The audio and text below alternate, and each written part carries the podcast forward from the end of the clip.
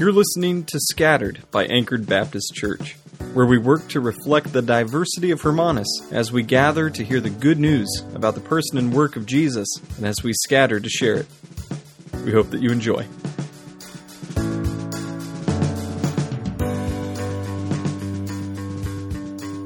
God, I pray for all of us right now that by your word and through your spirit, you would grow us and point us to Christ. Amen. Perhaps you're going to pick up James's letter to the churches spread out throughout the Roman world, and it's going to make complete sense to you. You may hear every good thing that James is encouraging you to do and say, Amen, I will. Maybe your translation of those first several verses uses the word perfect, and you might be thinking, well, not, not perfect, but good enough. but if we want to grasp the fullness of what James has to offer to us, then we're going to need to change our perspective a little bit. In order to imagine the kind of world James was living in, we would have to think about some important moments in history, for instance. Try to imagine that you were working on the docks in Port Elizabeth at the end of the 19th century. Everything was brought to the docks by horses and bulls and men. Everything left the dock in the same way. Except on January 4 of 1897, when the first car came to South Africa and it drove its way off of a boat and started a long journey to be delivered to its proud new owner in Pretoria. Or imagine that you were a part of the first phone call ever made in the year 1876. Then imagine that you woke up in 2020 and everyone carried a phone in their pocket and could even see another person through the moving pictures on the front of it. Or try to picture yourself having made a three month boat ride across an open ocean one week, and then the next week getting on an airplane and making the same trip on one long evening flight. These are big defining moments in history, but these are also moments that change the lives of individuals in dramatic ways, and these specific things are changing your and I's lives even today. Suddenly, your horses are more of a burden than living, breathing tools to be used for work. Suddenly, you're expected to speak to people that are not in your presence. And all of a sudden, those relatives that you crossed an ocean to get away from can come and visit you for just a week or two, since a flight of only six hours was not a bad use of their time, as compared to a six month round trip commitment. In a way, this is where James finds himself. All of his life, he has given sacrifices as a sign from God that his sins have been covered over.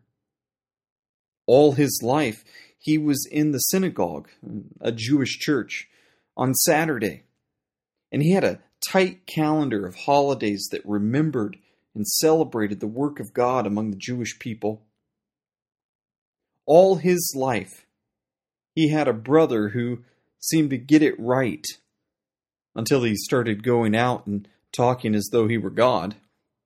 Then that same brother died on a cross like a criminal and brought what seemed like shame to the family at first, but became faith in the person that he knew as his brother who was his brother, but the work that he did for James, his younger half brother, on the cross. Then James finds himself in a place of leadership, trying to, trying to organize a group of people who all thought themselves faithful Jews. And suddenly, this group that heard and understood the teaching of James's brother Jesus they're all brought together. And on top of that, this new group of Jesus people has been scattered because of persecution and suffering. And James, our author, has to find a way to keep them together and connected to Christ and to one another in the midst of persecution and hardship and trials and the loss of cultural identity. That is, not knowing what people you come from anymore. And confusion over what being a Christian means exactly, other than Jesus saving them. With that context, let's go to God's Word this morning. James chapter 1, starting verse 1. James, a servant of God and of the Lord Jesus Christ, to the twelve tribes dispersed abroad. Greetings. Consider it all joy, my brothers and sisters, whenever you experience various trials because you know that the testing of your faith produces endurance. And let endurance have its full effect, so that you may be mature and complete, lacking nothing. Notice how James begins his letter. Not a brother of the Lord Jesus Christ, but instead he says, a servant of God and of the Lord Jesus Christ. James may at one time have been very confused as a young man, attempting to understand who this brother of his was. He even ushered Jesus away from the people of their hometown, thinking, oh man, he's gone crazy now, and he's out there dishonoring our mother and our family by claiming to be God. He did not believe that his sins could be forgiven by a man that he had probably shared a room with for his entire young life. But now, and as we will see in coming weeks in the book of Acts and elsewhere, James does believe. And he knows that Jesus is more than a brother. He is his Savior and our Savior. James understands something here that we must all understand. We all only have one Lord and one allegiance. One thing that we say, yes, we're for that. And that allegiance either belongs to the one true God or to Satan. This is as true for you and for me as it was for James we all either trust in and rely upon Jesus alone for our life and salvation, or we place a lost hope in a God or gods made in our own image and who are empowered by our sin and by Satan himself. And James calls himself here a slave to God. And notice, he places that brother of his, the Lord Jesus Christ, on the same level with God. this is coming from a guy who, since he was young, confessed this from Deuteronomy chapter 6, verses 4 to 9. Hear, O Israel, the Lord our God, the Lord is one. You shall love the Lord your God with all of your heart, and with all your soul, and with all your might. And these words that I command you today shall be on your heart. You shall teach them diligently to your children and shall talk of them when you sit in your house, and when you walk by the way, and when you lie down, and when you rise. You shall bind them as a sign to your hand, and they shall be as frontlets to your eyes. You shall write them down on the doorposts of your house and on your gates. For him, that is James, to call his brother the Lord our God and to say that he is one with Yahweh and that we are to have the same slavish love that commits all of ourselves, heart, soul, and might to him is a big statement. To the twelve tribes who are scattered, to the twelve tribes who are dispersed abroad, we read next. This is who the letter is written to. Why, though? Why 12 tribes? We've studied before in 1 Peter this same language to those who are dispersed, those of the dispersion, that is, those people who are scattered. However, when Peter uses this language, he's speaking mostly to Gentiles uh, who are separated from or who are dispersed from their forever home with God for the time being. James, on the other hand, does not write mostly to Gentiles, rather, he's writing mostly to Jews, because this is probably the earliest book of the church that we have. Probably less than 20 years after the death, resurrection, and ascension of Jesus. So it is a mostly Jewish people who have become Christians at this point who have understood that Jesus is the yes and amen of all of God's promises, as the writer of Hebrews says it. So when he says to the 12 tribes, uh, he's using words to point us to something, and that is that he sees these people, these Jews that are believing in Jesus, to be the fulfillment, uh, the completion of those people whom God has called to himself throughout history. He simply says, Greetings. A very simple hello. And the first words that show the purpose of this letter hit like a fist of stone. Consider it great joy, brothers and sisters, whenever you are going through all different kinds of trouble. Consider it joy? be happy about it? No, not exactly. We do not need to go through every hardship of this life with smiles on our faces. We do not have to pretend that we are super happy, super Christians. And if we're just smiling enough that God will surely see how well we're, we're, we're handling it all and He'll bring good things our way next. Or that if we are content enough, people will see our joy and immediately say, Wow, how do you do that? You're so amazing. You say you gave your heart to Jesus? Let me do that too. No, our joy here may look like hard won contentment. It may look like tired eyes and a heart that is kept alive by the Word of God and the encouragement of brothers and sisters in Christ. This joy that is being spoken of means that we live with the end goal in sight. When trials begin, when we are in the middle of struggle, when it seems like hardship and heartache will never stop, we have a promise here from James and from God that He is growing us. When we cannot be thankful for the hardship or we're acting like small children who don't want any of the good or bad that we are faced with, God is still growing and maturing us. But He does not expect us to be matured and completed on our own.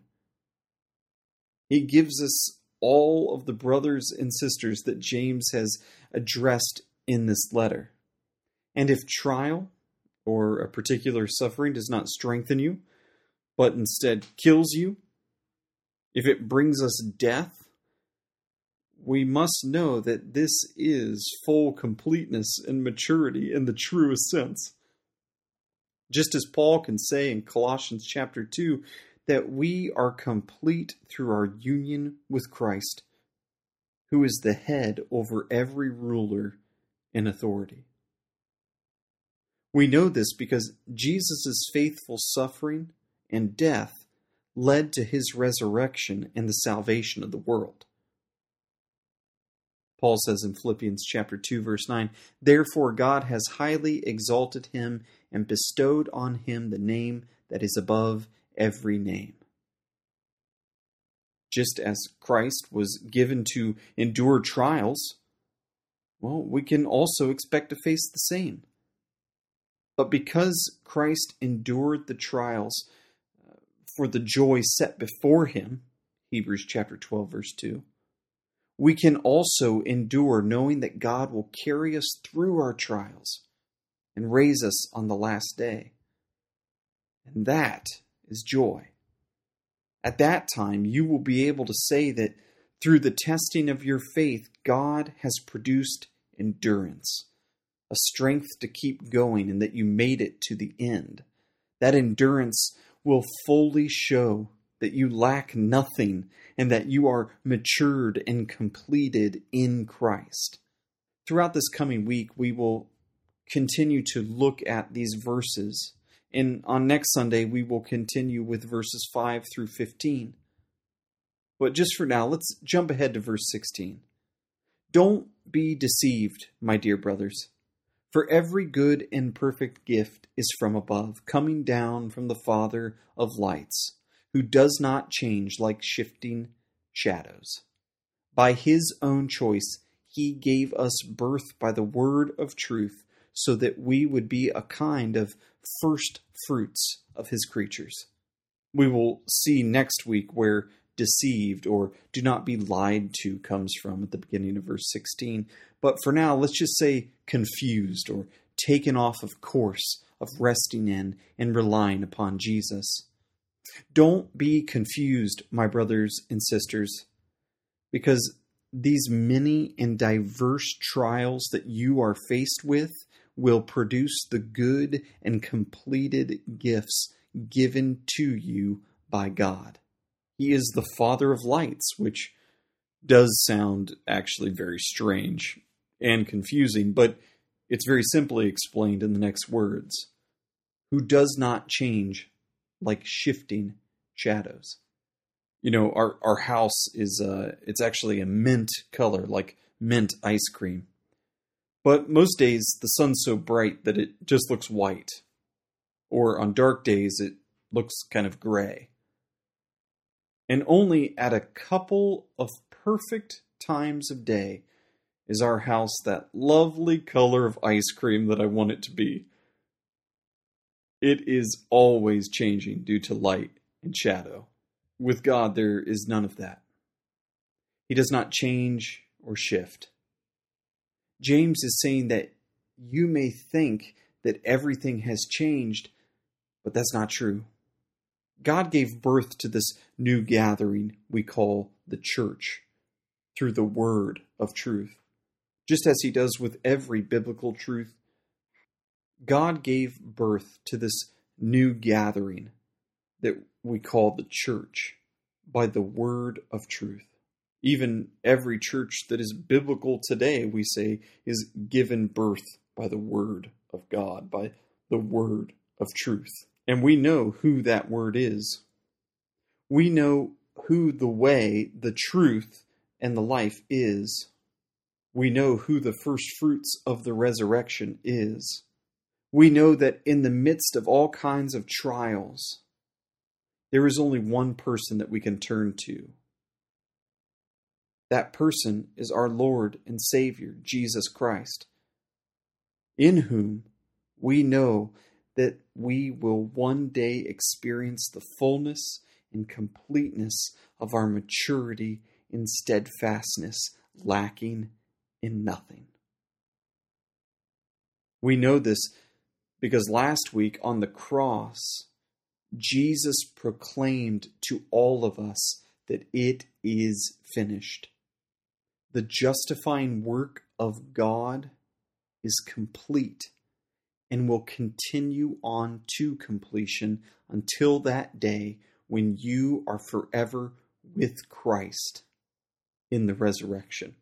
In Jesus, you have your fullness and your joy no matter what your circumstances are, no matter what suffering or trial you are faced with. Dear Lord Jesus, thank you for the joy and the, the delight that you take in us. Thank you for suffering the trial of the cross for the joy that was set before you. namely, our salvation. We pray that your joy and your forgiveness will sustain us through our every hardship and trial. May we only, ever, and always look to you and rest in and rely upon you alone for our salvation. Amen.